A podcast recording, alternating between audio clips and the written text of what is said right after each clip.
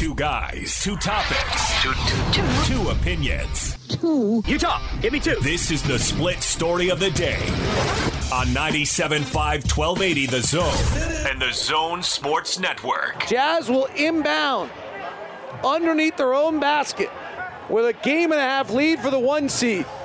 Conley to inbound to the right of the basket. Inbounds to Gobert. Conley comes back to get it. Curls around. Steps back for a three in the win. He got it! 5.9 seconds left. Mike Conley. Oh, pose like you're a statue. A gold one, Mike Conley, because that was shiny as can be. 104, 103. Mike Conley does it. Rubio's going to inbound. Towns is at the free throw line. The top of the circle between the circles is Russell, marked by Conley. Rubio inbounds. Rubio holding. Rubio finds Russell, who lays up and in. The Jazz broke down defensively on a back cut by D'Angelo Russell. Nobody guarded him, and he laid it up and in uncontested. Were they supposed to be switching all over the floor? I mean, what was going on here? Mike Conley and Rudy Gobert miscommunicate. 105 104. Ingles will inbound. Jazz are in a diagonal on the near side. Clarkson, Conley, Bogdanovich, Gobert, all in a diagonal line from the left corner to the elbow of the free throw line. Clarkson moves first. Ingles inbounding. Trying to get it to Conley. Does with four seconds. Gets a pick from Gobert. Rubio knocks it away and steals it, and the Jazz lose. And the Jazz lead for the West is down to a game. There you go. David Locke on the call. That Conley three wasn't quite the game winner. For the win! yeah, wasn't was not. It's all uh, over almost here. Yeah, right. One of those moments. Well, there's still six seconds left, and this is the NBA. A lot can happen in six seconds, as we as we saw. Uh, he is the guy though. that a couple weeks ago called a dagger in the first quarter. Dagger against the Lakers. He did not. Did David? I pulled I it for you. Oh, did you really? Yeah, I'll have to play it for David, I listen to David every broadcast. Maybe I. Maybe Lakers I, went on like a seven to run. Dagger.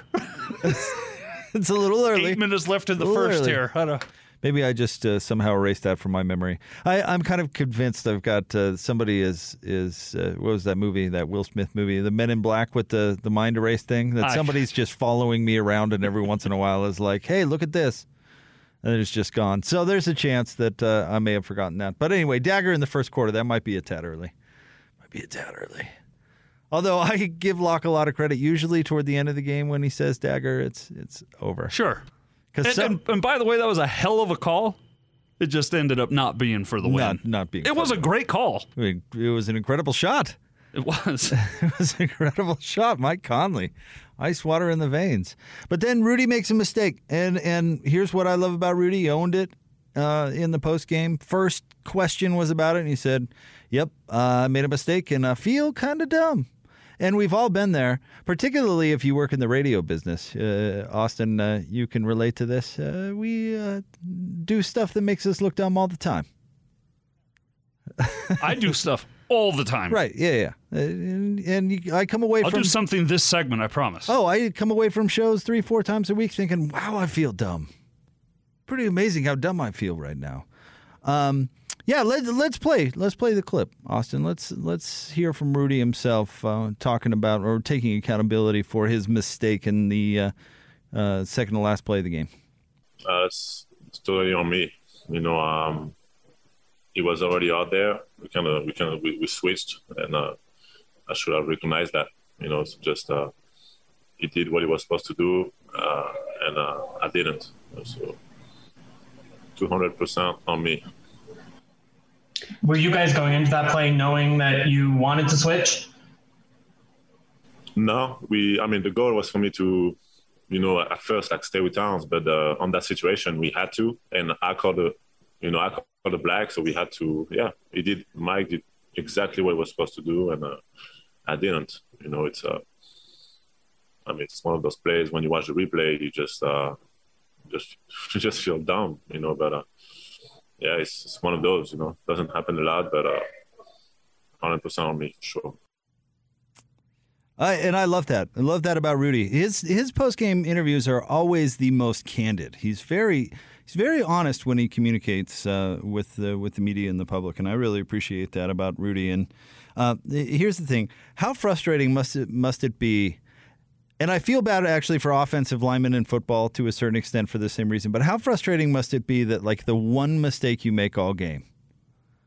I mean, and it did. It cost his team the game. It did. It was a really, really bad mistake. And we can, you know, kind of look into exactly what happened. But I mean, he blew it. He blew it. He guarded the wrong guy, and the guy who was supposed to guard scored the game winning basket.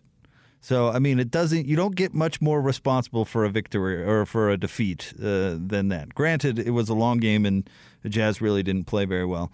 But it, it's it's got to be so hard though to watch other teammates, and no offense to the other teammates, make plenty of mistakes that you just erase and nobody ever notices. You know what I mean? Rudy makes up for everybody else's mistake. You make one darn mistake, and bam, it's all anybody's talking about across the entire NBA. You know? It'd be it'd be it'd be frustrating and be like, "Cow, didn't they notice that I I completely changed the game with my mere presence because I'm that good, but I make one mistake and lead SportsCenter."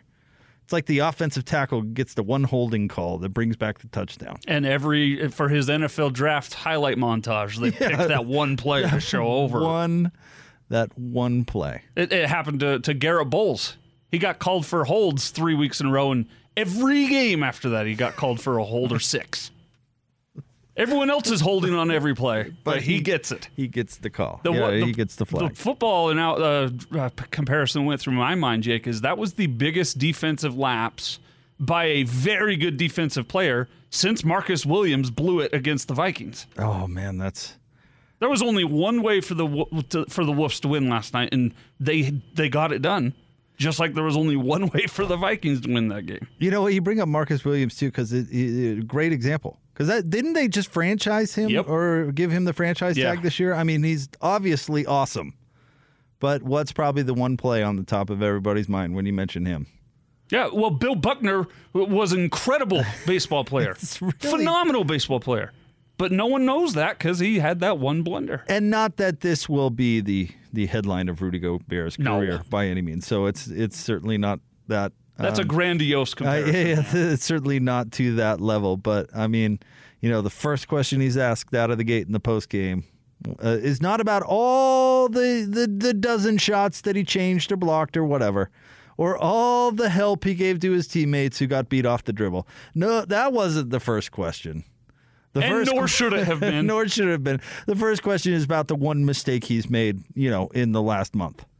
And that's the gig. And he knows it, it and he handles yeah, yeah. it well. And he handles it great. Yeah, I couldn't agree more. I mean, he steps up there. He, he totally takes his teammate off the off the hook because he could have been vague about it. You know, oh, we got to work on our communication or something. Where you know people come away thinking like, oh, was that really Rudy's? Is Mike? What's Mike doing? You know, where but Rudy takes his teammate off the hook, puts it on himself and uh, says onward and upward. And and you know what? It, it comes from a guy who's pretty confident that he's won a bunch of basketball games for this team. And so, will again. And will again in the very near future. Sacramento coming up tomorrow. I think likely easy now. Likely a victory. You've but, had two guarantees over the last two games that haven't gone. Okay, guarantee is a little strong. no, well, I guess Gordon was the one saying, "I guarantee they'll beat the Wolves on Friday." But oh, he did. He yeah. did do that, didn't he? And I went, yeah, I would too. I still don't understand Gordon's tendency, like when he throws like out bets to make it the most extreme thing in the history of the world. You know, he could just say, "Hey, do you want to put twenty bucks on it?" and his point would get across. But no, he goes to, "Will you put your mother's life on the line?" Yeah, yeah. How about the life of your entire family? Would you bet that? Be like Gordon. I wouldn't. I wouldn't bet that on like on the opinion that uh, the the sky is blue. Are you kidding? would, you, would you bet your life on it? Jake, would you put your daughter's life on the line against the Kings tomorrow? Right. No. Like, well, then don't bring it up. Uh, then uh, what some, are we doing here? Some opinion. I, I thought you were going to bring it strong.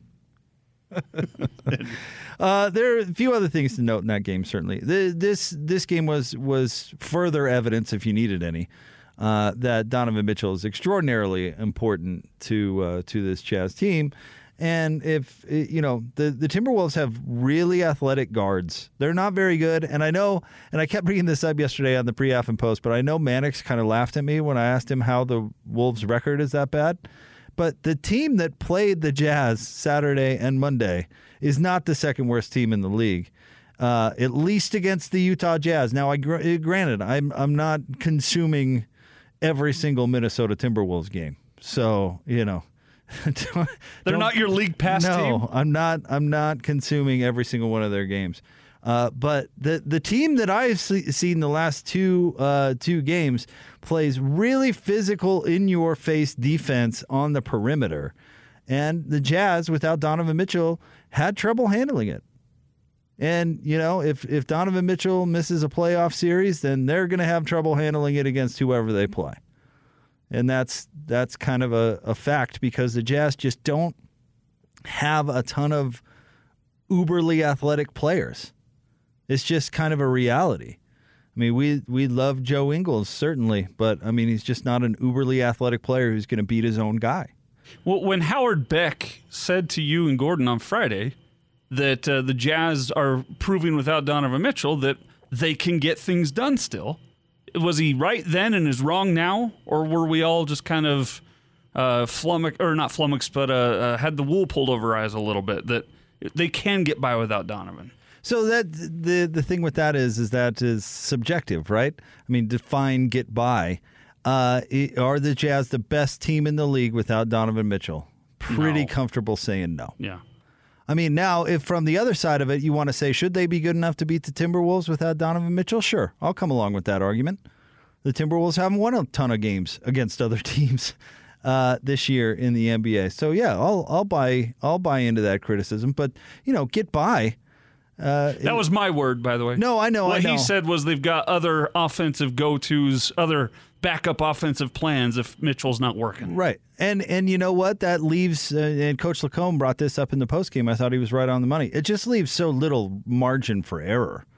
So if you you get your three guys that should be making your shots in Jordan Clarkson, Joe Ingles, and Bojan Bogdanovich, and I'm not you know, Mike Conley was great last night, so I'm leaving him out of this uh, intentionally. But uh, other than those two turnovers, um, but five of thirty, those three were five of thirty. And you know what? The offense was working. The difference between um, Saturday and Monday because it was kind of Groundhog Day, but there were some subtle differences. They got really open threes last night. Like the the blender really worked, and they absolutely could not buy a bucket. I didn't think there were a ton of bad shots last night. Maybe maybe people uh, uh, feel differently. I'm not saying they were perfect, but you know they missed they missed some open ones. And you know what? I like the the number of attempts for Joe Ingles at 13. By all means, you're a 48 percent three point shooter. Keep get get it going. He just didn't. He just didn't make them. I mean, I, I I'm not going make or miss league on you. I the athletic guards of the Timberwolves gave the Jazz issues, but they missed a lot of shots we've seen them make this year. Uh, I did a little bit of a numbers in, inspection last night on Jordan Clarkson. I saw this, yeah. Mhm. uh, because Gordon, uh, for, the, the, for most of the season, has been uh, beating the drum that Jordan Clarkson takes a lot of shots and takes a lot of bad shots. the the ball hog drum, yes. Yeah, he, that, that's a word, way to put it. And I thought, well, let's see, let's take a look and just see, because I've been with you that I think that's Clarkson's role, and it should be his role, and he should be uh, given the green light, even if he's missing one out or he's making one of 15. The next night, he should still have the same green light. That's been my take. Well, I looked at it, and in the 57 games he's played this season, the Jazz do have a better record when he shoots less than 10 uh, three point attempts in a game. But when he shoots over 10 or more uh, uh, three point attempts, they have a better winning percentage, if that makes any sense at all. Better record, better winning percentage. And I think that that goes to show that even if he's not making his shots, the Jazz are better off with him shooting in volume than not. Yes, 100%.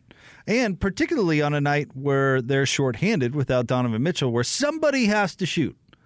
And I do think that's becoming an issue with a couple of players who are, uh, you know, Royce O'Neale is having a crisis of confidence because he's passing up a ton of shots. He's getting open ones and he's just he's just not taking them, and that's uh, that's an issue. But somebody's got to come in and shoot the basketball, and Jordan Clarkson is more than happy to. It just it it when you move Joe Ingles into the starting lineup, you mess with the rotation that has been extraordinarily successful this year. And that's Joe uh, is out there with Mike Conley, Rudy Gobert, Georges Niang, and Jordan Clarkson. And it's been this incredibly productive uh, lineup. In fact, um, coming up tomorrow when we have Locke on, we can we can ask him about it because he's he's been banging this drum a lot. But when the Jazz are blowing teams out and pulling away from teams, is when they go to their bench and the Jazz go to that lineup and it's been tearing teams up. So when you move Joe Ingles into the starting lineup, it disrupts that rotation. You don't get that lineup nearly as much, if at all, uh, let alone at the time where you can really effectively use it. So it, you know, it changes. It changes things and it stretches people thin, and and all of a sudden, you know, Jordan Clarkson is coming in and he's taking 20 shots, and uh, instead of maybe dialing that back just a tad, uh, because there's shots to be had. And if, if guys are going to pass, somebody's got to do it. And Jordan Clarkson didn't do it well last night, but I am perfectly fine with Jordan Clarkson doing it, particularly in, in the lineups that he plays with. Yeah, uh, that's he's a volume shooter. They've designed him to be a volume shooter, right. and they want him to be. And that's why they don't want him playing 35 minutes a game. Good point. Yep. You know, that's why they yeah. want him in there for a splashy 25. Yeah, and that's happened so many times. Right and it's been the difference in a lot of these games this year. How many, uh, when he had 40 against Philly, how many minutes did he play that night? Uh, 20, 29? I'd have to go back and look, but I mean, it was an incredible amount of points considering the amount of minutes he played. Unbelievable. 29 minutes that night. Tw- so 40, what was it? 40, 40 points in 29 20 minutes. shots in 29 minutes. That's what he does. Walking bucket. But yeah, the reason you don't want to play in 35 minutes a game. Just come in, do your thing, and uh, you're like it's it's like a relief pitcher.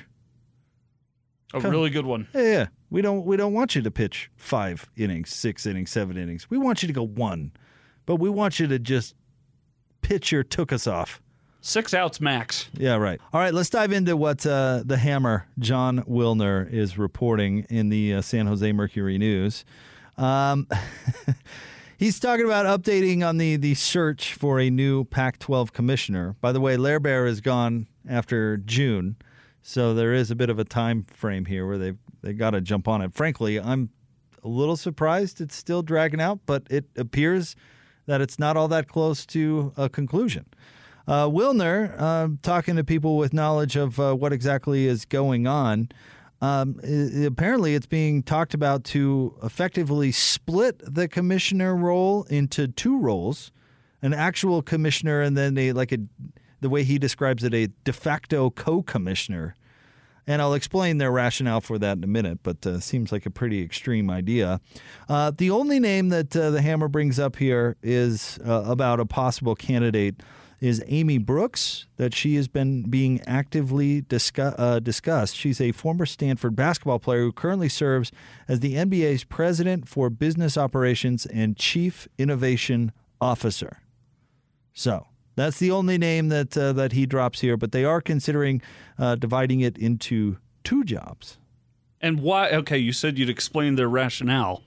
I'm dying to know if there is such rationale behind that. So there are competing wants out of the position. All right. The the presidents are concerned about the negotiations for the upcoming media rights deal. The uh, the athletic departments that are actually being governed are looking for somebody who can work with them. So there's the the campus side where like athletic directors really want somebody because because Lair Bear basically ignored all the athletic departments and said we don't really care about you. We're into us and your priorities don't really matter. He he turned a deaf ear. You've uh, Chris Hill has um, complained about this multiple times in public after retiring that uh, that Larry was not very uh, interested in the athletic departments that he was uh, charged to manage. So there's the the the actual sports people that want somebody who has experience in that and that will help them as opposed to get in their way. And you can't find both in one candidate? This is what they're saying. That they can't find somebody who's on the, the savvy business end of things, and you can't find uh, the person that also shares those administrative skills. Uh huh. Because no one else in this world has ever figured out how to hire someone who does both. Apparently not. And actually, I honestly, I do not hate the concept of having a leader and a lieutenant. Really? But there has to be. See, the problem they're screwing up here is the the the power structure. You have to have somebody uh, where the the buck stops, so to speak, to uh, to quote uh, President Truman. So, kind of like Dennis Lindsey is the executive vice president of basketball operations, Justin Zanik's the general manager. Right. It's a co-leadership, but certainly one is higher up on the uh, on the list. So you can call it whatever you want. You just have to if if the actual power structure is to have two people who each have a vote. I mean, Yeah. it, it makes no sense. If they're talking about having a, you know, uh, a general and a colonel, Okay. and the colonel has a specific set of skills that would help out Make him a nightmare for people like you. but I don't know. I don't know about specifically like there's actually dividing the job into two. If that's what they're debating, then that's madness. Yeah, if they're switching reps, you start the game, but then he comes in on the second rep. So to to make an analogy, uh, then that's never going to work. Right. But if it's I'm the conference commissioner, but I really deal with the business side of things, here's the person that's in charge of the sports side of things. Right. So, but there's got to be. I mean, why would you? I mean, But why? co-commissioner is not a good thing. No, it's not. It's not. But I'm I'm more with you, Austin, where you can't find somebody that that has experience in both of those realms because you know Scotty and Hans mentioned this. I mean, there's uh, you know uh, go look in the SEC, look for somebody, look for their number two who's looking to, for a crack at their own you know commission. Go to a, a, high profile, experienced athletic director. I I said this, and here's here's hot take of all hot take alerts.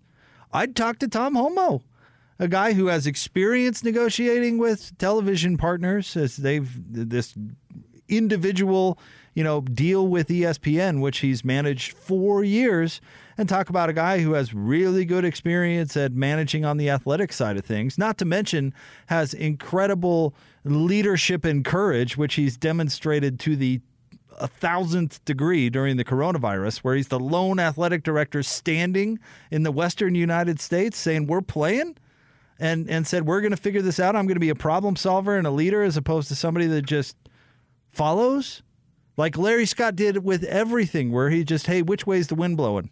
All right, well, I'm going to go that way. I mean, who Larry Scott who wanted to manage the message. Remember when he tried to hire an LA Times reporter to write nice things about him as opposed to, I don't know, make sound decisions based on what's in the best interest of the people you're supposed to represent? You know? He Tom- hired he hired a comedian because he thought that the conference was too boring. That that's why people were looking down on the Pac-12.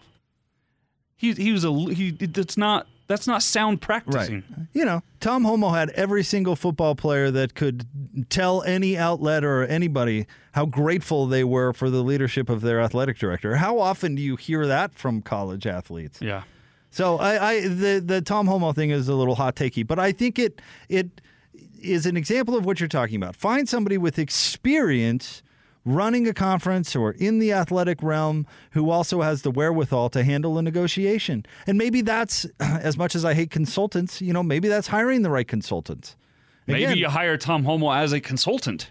right. Because the hot part of the take is it's Tom Holmoe. Right, The like- the league would never. It's a BYU guy. Salt They- Lake radio guy suggests hiring BYU guys That's who the run hot- rival Pac-12. Yeah. But the qualifications line up that he's got for the take. Right. The hot part is him. The take is valid. find somebody with experience. In So talk to him about who, who who he might suggest. Again, did who who's the uh, the president of Disney now? Remember when we had that Oh, discussion? Hire yeah. that guy's kid. I can't remember the name. yeah, but that was a great idea. Special consultant for television negotiations. Uh, Roy Disney the third.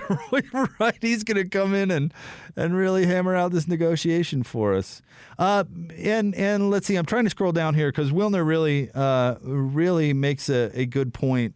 Uh, with a quote from a source uh, down here who talked about prioritizing media rights negotiations in hiring a commissioner. The source says, quote, that's fine, but what's an expert in TV going to be doing for the eight years after the deal is in place, unquote. And the answer is what you got from Larry Scott who negotiated the media rights deal on like his first day and then was like, okay, guys, I'm going to be napping in my office. Don't bug me. Uh, you know, don't bug me with your emails and your phone calls and your we need this and that. I did my job. Call that that crooked lawyer who they had over the replay. What was that guy's name? again? Woodie. Call call Woodie about it. He'll he'll take care of it. I'm I'm busy here. I got a I got a Manny Petty scheduled at noon. Dad's at work. Ask mom. Getting on the private jet and going to Bora Bora. Taking a five day weekend. See ya. Oh, that's exactly what he did. So I get, I understand their priorities. I get that. I they don't have to. I, I think ultimately you're correct, Austin. They don't have to be competing. They don't have to be competing. Find somebody who's going to have half a brain when it comes to negotiating a media rights deal. But there's no reason that that can't come from collegiate athletic experience. I like outside the box thinking a lot. There, I, I'm sure this, and, and I should make sure and, and get her name. I'm not uh, all that familiar with her. Uh, let's see here. Amy, Amy Brooks. I'm sure she, I mean, those are incredible con- uh, credentials, right? Working for the NBA, um, Chief Innovation Officer, uh, President for Business Operations. I mean, these are big time credentials.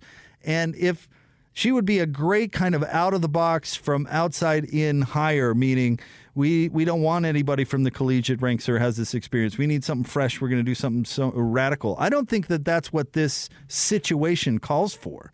They need a traditional hire of somebody that really has experience and knows what they're doing. Yeah, because they've tried to do it their own way all this time, and they're dead last in the Power Five. They hired Larry Scott, who was riding Serena Williams' coattails Right. on the, the, the Women's Tennis Association, They- which, yeah. uh, you know, it, talk about somebody, you know, gravy training credit. They they get the the Williams sisters, which are the biggest stars women tennis has ever seen. And Larry goes, "Yep, yep, I made them successful. Did you?" Or, or were you just in the right place at the right time there, Larry Bear? But the Pac-12 went went outside the box. To your point, they're like, we're going to hire somebody who's going to bring the Pac-12 into the next century, and it's it's not going to be your fuddy-duddy, uh, you know, uh, conference commissioner. Who was the guy they had before? Tim? I don't even know. No, Hansen was his last name, and he was very Craig? no, no, no. Craig Hansen, the old pre- the president of Simmons Media.